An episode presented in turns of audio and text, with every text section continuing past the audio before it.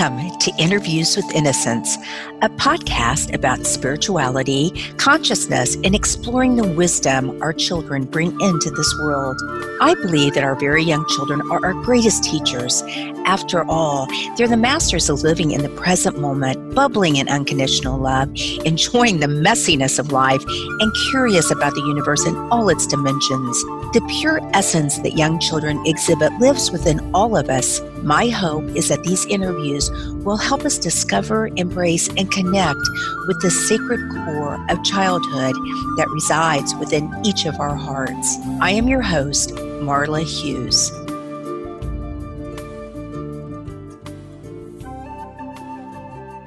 I am delighted today to have Jane Thompson on the show. Jane had a profound near-death experience in 2008 while in the emergency room. She was taken to the hospital with a sudden illness early one morning, and by that afternoon, the illness had progressed rapidly. Leaving her body, entering the light, and being in spirit form changed her life dramatically. Prior to her near-death experience, Jane did not have any of the traits or sensitivities associated with being a medium, psychic, or an empath. All of these came on suddenly, and it was a shock for her. The process of integrating these after effects of her near-death experience was very difficult. Having overcome these challenges, she knew it was a very important part of her life's path to compassionately help others with understanding and integrating their own spiritual gifts and sensitivities. Jane's focus is now on helping and healing others. She serves as an intuitive healer, psychic medium, and spiritual gifts coach for adults and children. Jane consults with others from around the world who have felt challenged to cope with the many challenges associated with being spiritually gifted and the joys and challenges of raising a child with heightened sensitivities and spiritual gifts. Welcome to the program, Jane. Thank you for having me. I'm happy to be here. Yes. Well, I'm very excited that I know this month you're focusing on the healing practice of understanding and helping spiritually gifted children. So can you tell us about how you started this work and started working with kids? Initially, the work began with adults. I was helping adults who had been through experiences similar to mine where spiritual gifts had come on suddenly for them, and they were trying to make sense of that and integrate it into their lives. And then it evolved into working with children. The adults that I was working with, they were noticing these traits in their children as well. And so they started asking questions of what we could do to make this more comfortable for the kids and for the families. And then after I had my daughter, after I became a mom, I noticed I was hearing more and more from parents. I think becoming a mom helped me to understand how to talk and relate to children better. And so more kids started showing up that were needing this type of help. Right. And what do you mean when you say, will you talk about the traits that are seen in these adults and these children? It varies from person to person, and especially with kids, it's because they are changing so rapidly. These traits can change very rapidly as well. But in general, people who have spiritual gifts or heightened spiritual gifts are highly sensitive to the people around them, to the energies and environment around them. They are highly intuitive. Sometimes they can predict future events very accurately. A lot of times they are mediums where they will be able to see disembodied souls or spirits who have passed over. Wow. There's a lot, and it's a big range, but the really common thread is this heightened sensitivity to everything that's going on around you. And do you agree that you're seeing more and more of that with the children coming into the world today? More and more kids are coming in like this, and it's a good thing because we need a lot of love and a lot of light.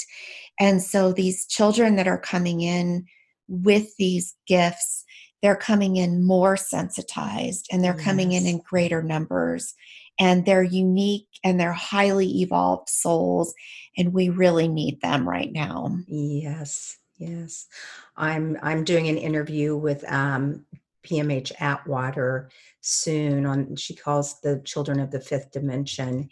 And I'm talking exactly what you're saying. And it's been predicted centuries ago that there would be this onset of these light beings coming into the world. And so I think it's a little bit about, it's a lot about what you're saying about they seem to be coming in, a lot of them, for a very important reason. Yes, we need them right now. And sadly, they are oftentimes less and less these days, but oftentimes they can be so misunderstood that they will be diagnosed with ADD or ADHD or learning disabilities.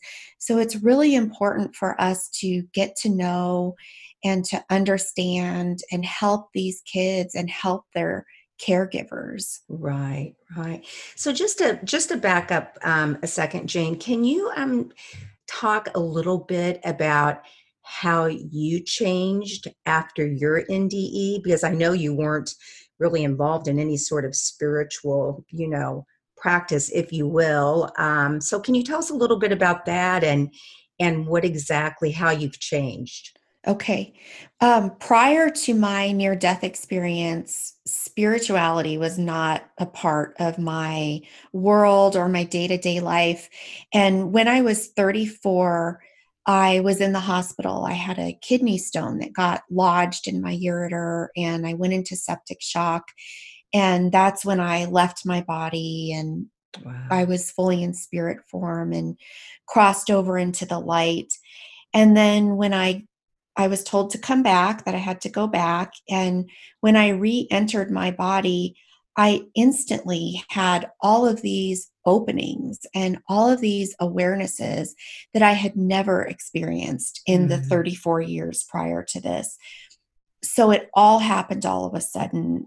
Before this, I was a real estate agent for several years. And so I was very, very much into the business world and work. And I was very ego and money focused. And after my NDE, I was just a completely different person. Yeah. Wow. And did you jump right into helping others right away, or how did that kind of evolve after? I know in the bio, it said it took you a while to integrate these experiences. It did take me a while, and I was very resistant at first, and I didn't understand what was going on. And I felt like I was really going crazy, to be honest. Right. And I've heard that before. Yeah, it's shocking, and you feel like the rug got pulled out from under you. And I tried to talk to a couple of people that were close to me, and this new information was not well received. And so I really went inward and became a complete hermit. I didn't enjoy going out. It was overwhelming for me to go out because of these new sensitivities. And I really stayed inside for a couple of years. To the point where I would have my groceries delivered. And then I got to the point so that was right around the age of 36. And I got to the point where I realized, I've got another half of my life left. Yes. I can't live indoors. This just is not going to work. Right. And so I started researching, and I started learning about near-death experiences and how it opens up pathways in your brain. And it really does have a physical effect on your brain, and parts of your brain become open that weren't being tapped into before. And so doing that research part and understanding it intellectually first helped me to figure out what the next steps were to integrate it into my life so it didn't feel like a burden.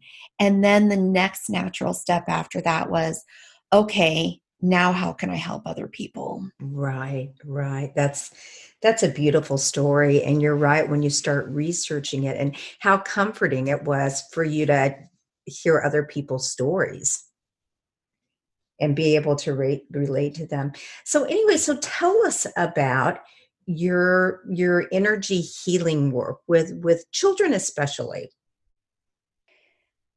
I do energy healing work. If I had to sum it up, it's every emotion that we experience, every interaction that we have, every thought that we have has this energetic charge to it. Mm-hmm. And we either keep it inside and it builds, or we release it. And the majority of us, we just keep it inside. So it can become stagnant. We can have blocks, and it holds us back and keeps us from reaching our full potential.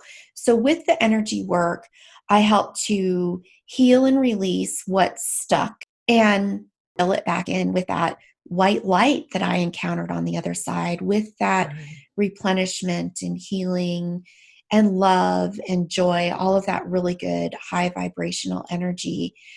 And kids don't need the release in the same way adults need. They haven't been through many of the traumas that we have been, depending on how their lives have been. With kids, it's more about integrating these energies and keeping them in that really heightened state that they come into the world in. They come straight from the light. And so when they come into their bodies, it's almost like they have one foot in their body and one foot still in the light. And so it's to help to keep them clear so the world doesn't get them down in a lot of the ways that it can pile up on us as adults. Well, how wonderful that these parents have found you, because so many times it's just dismissed or looked at as being fantasy or just kind of a crazy child just saying some crazy things. So thank goodness, they have someone like you. So we talked a little bit about, you were giving me an example that parents will come in, a little bit distressed because they don't really know what's going on. So can you just give us an example of one of your clients? Sure. And first I want to say, with the majority of parents, it does start off where they think, oh, my child has a really vivid imagination. Right. And because kids do have vivid imaginations. Yes.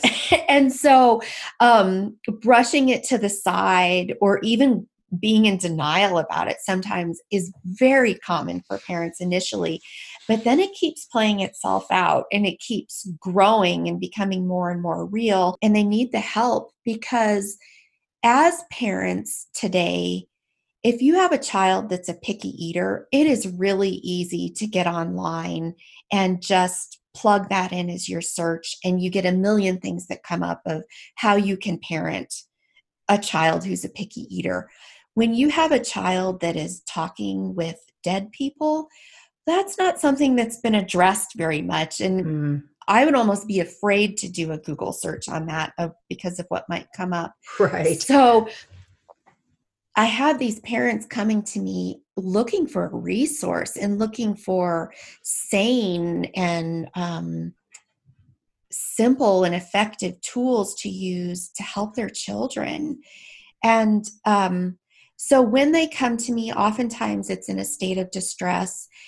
But the amazing thing with kids is sometimes if, they're saying that they see a man in a room that no one else sees, I'll just tell that parent or I'll tell that child, just tell them to go away. Mm-hmm.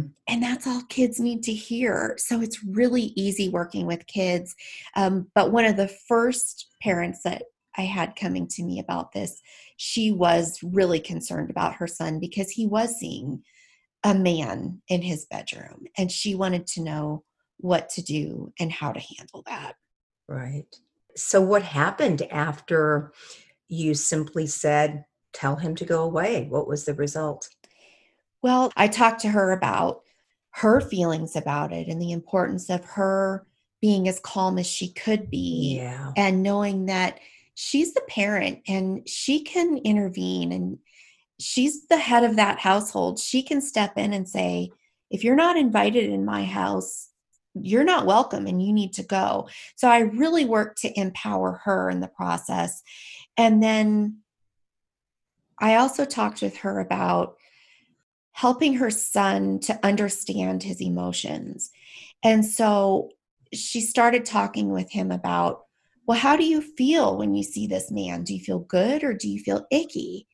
And then he said, well, I feel icky. And she said, well, if you feel icky around someone or something, you walk away or you tell that person to go away.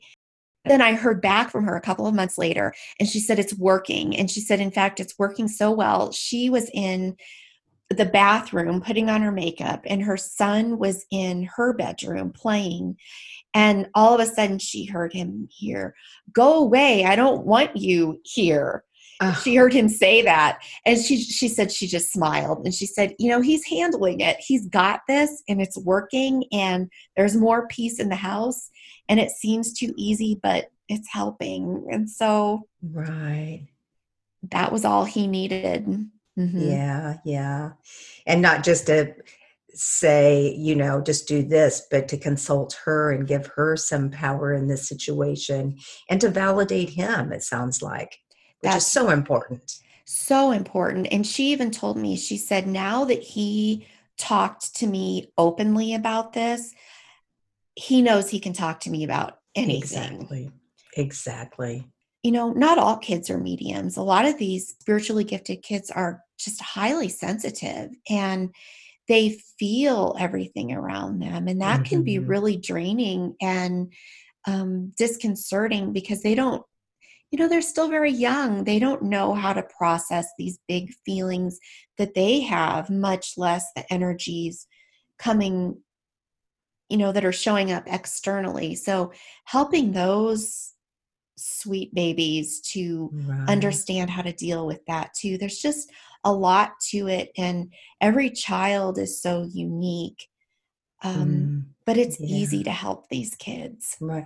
So when you say, really highly sensitive, what, like if someone's right now thinking, gosh, I do sense something, and what should I look for? What is the definition of highly sensitive, if you're not talking about people who have passed to the other side?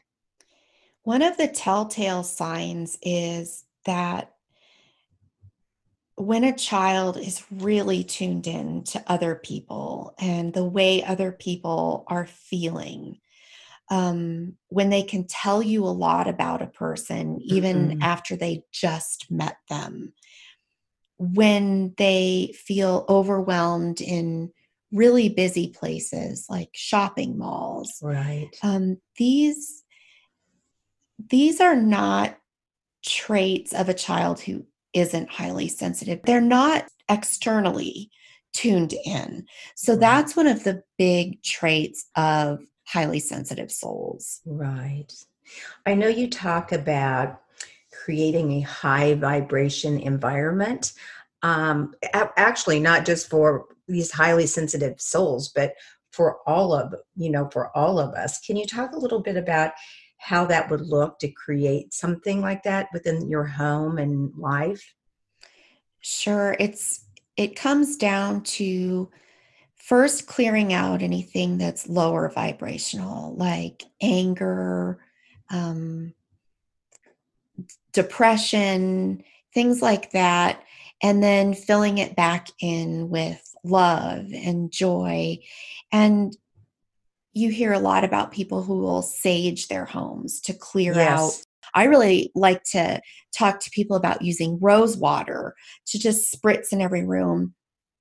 And what's really powerful about using items like that is there's an intention behind it. And so if you're going through and saging your home, yes, that sage does have energetic properties.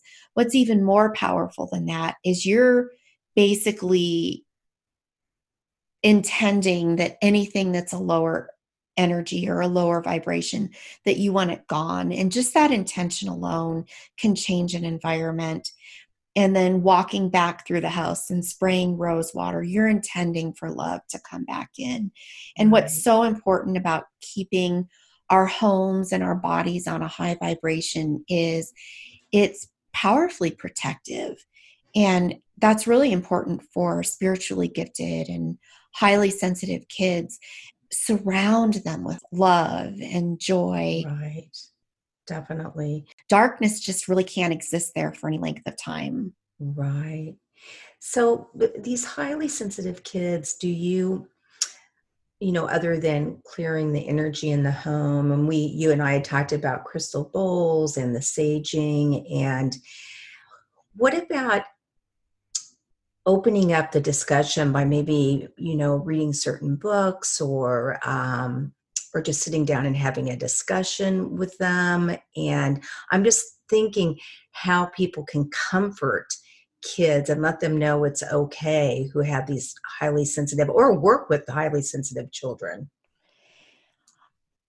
When you talk to spiritually gifted children, the most important thing that you can do is to let them know that it's not just them. There are a lot of kids who have sensitivities like this. There are a lot of adults who have sensitivities like this.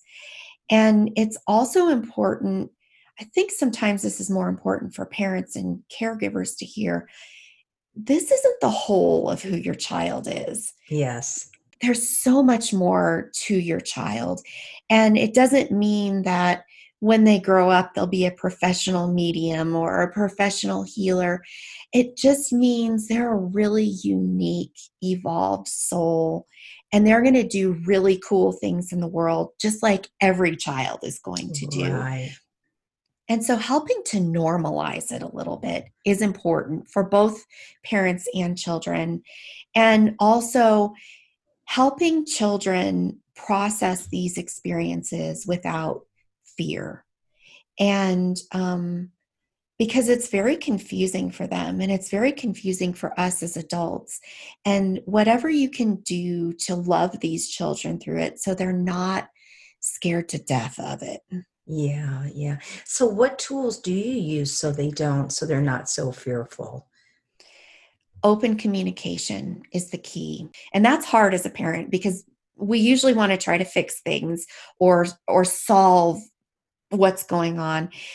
With kids, if we can come from a place of curiosity and just let them talk, just be a sounding board for them. Yeah. And let them tell you what they're seeing or what they're feeling or what they're hearing, and ask them if there's anything you can do to help. Mm-hmm. And ask them to write a story about what they saw or to draw a picture of it. Or if they like to play with dolls or stuffed animals, it's play. That's what helps children process experiences is through play. And so finding that spot that you can be in where you're coming strictly from a place of curiosity and just letting them communicate with you and allowing them to let it out. And usually that's all they need. Yeah. It makes me think about Mr. Rogers and puppetry. And I mean, what a great, I think, thing for a child to be able to share an experience, but doing it through some role playing with like a puppet or something to be able to talk about it. It might make it a little bit easier. I know I've done some work like that with my children I work with in Africa, and it's always so amazing how it brings things out. It really does. It's almost like it gives them a forum, a safe place to let it all out. And if we can be the adult in their lives that they can talk to about subjects like this, that just sets the stage for when they're teenagers. And that's when we really want them to feel like they can come and talk to us. And it just sets it. It makes a really strong foundation. Right.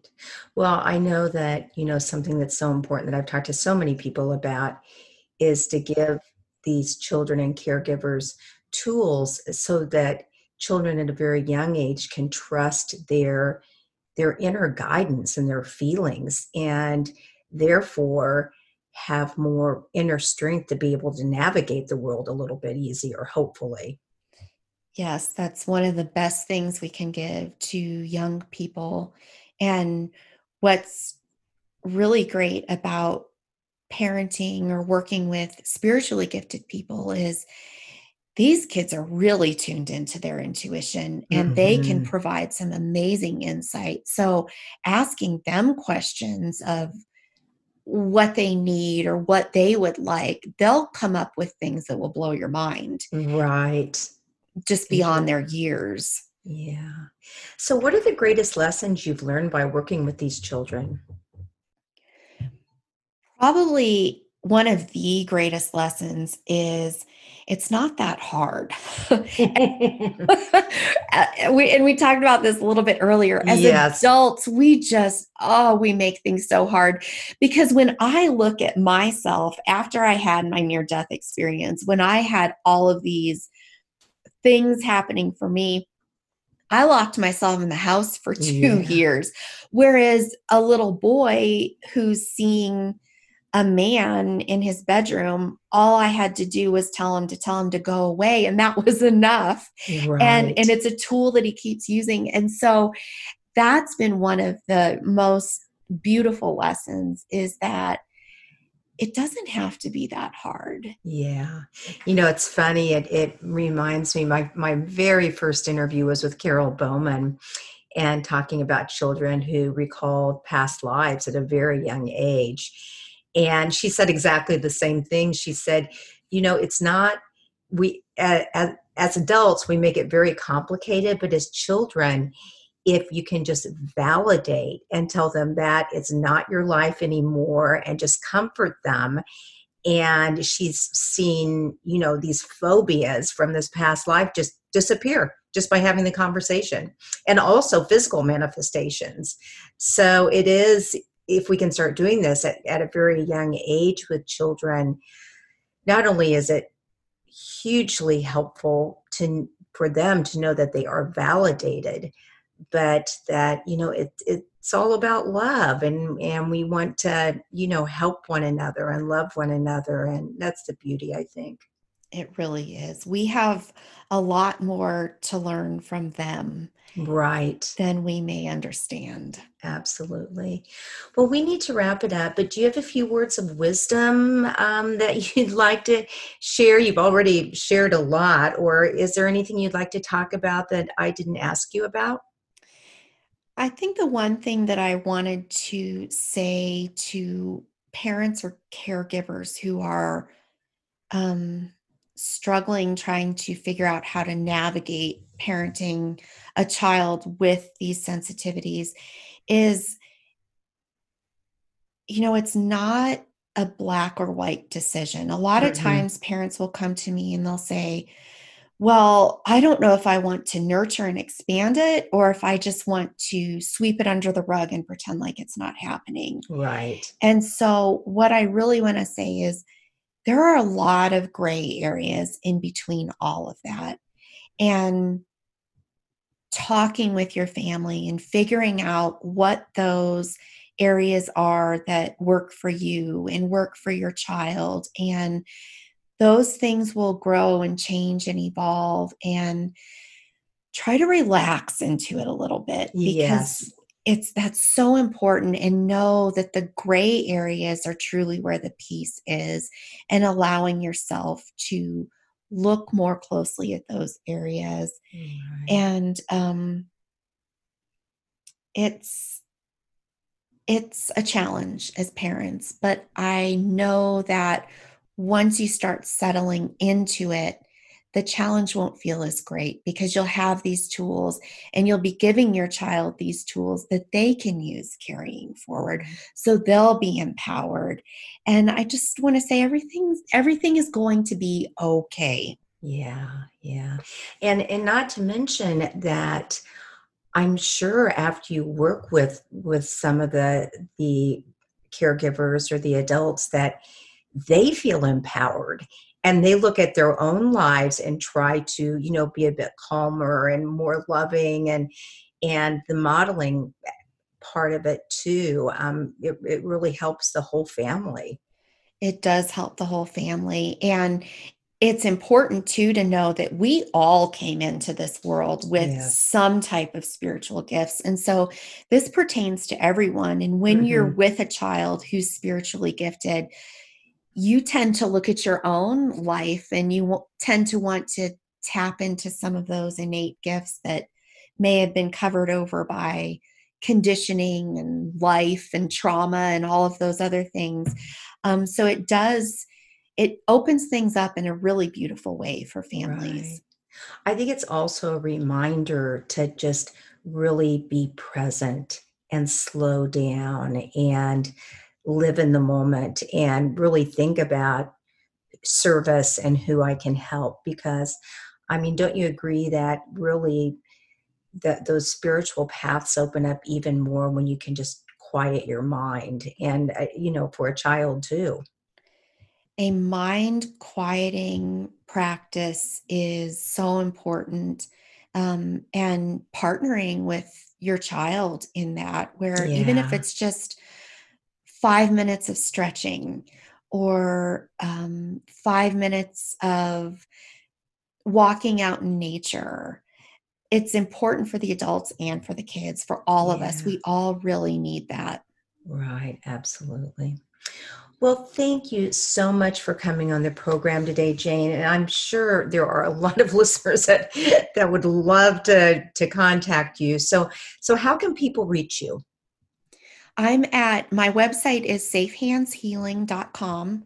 And as you touched on at the beginning, the theme for this month is understanding and helping spiritually gifted children. And I've got 2 video teachings. One is a shorter one. One is a masterclass where we really get into this topic. And then I also recorded a healing meditation, an inner child healing meditation for my White Light Solution program. And it helps us as adults tap into the gifts that we came into the world with, and to help you tap into that joy of the inner child and the times when you could just run and leap and be free. And so that meditation's also available. And they're always available, but for this month, that's really what the focus is. Wow. And that's all on your website? It's all on my website, yes. Yeah, wow. I'd love to hear the meditation that you're talking about, and the videos. They all sound fascinating. Well, thank you so much. And you have a great day. You are doing such incredible work in an area that I think is somewhat untouched, and just thank you for your love of these children, and just giving something very important to them. Thank you, Marla, and thank you for all that you are doing as well. You've really tapped into an area that it's just so needed. So I really appreciate your work and everything that you do. Yeah, well, thank you. Well, you have a great day, and we will definitely talk soon. Okay, thank you. Okay, bye-bye. Bye-bye.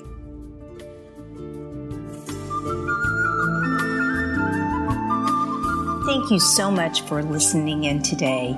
If you want to learn more about the show, you can find us at interviewswithinnocence.com and on Facebook or Instagram at Interviews with Innocence. Please write me a message. Tell me what you liked, and let me know what else you would like to hear. I would love to hear from you. And if you liked what you heard, please leave us an iTunes rating and review. It helps other listeners find the show. Thank you.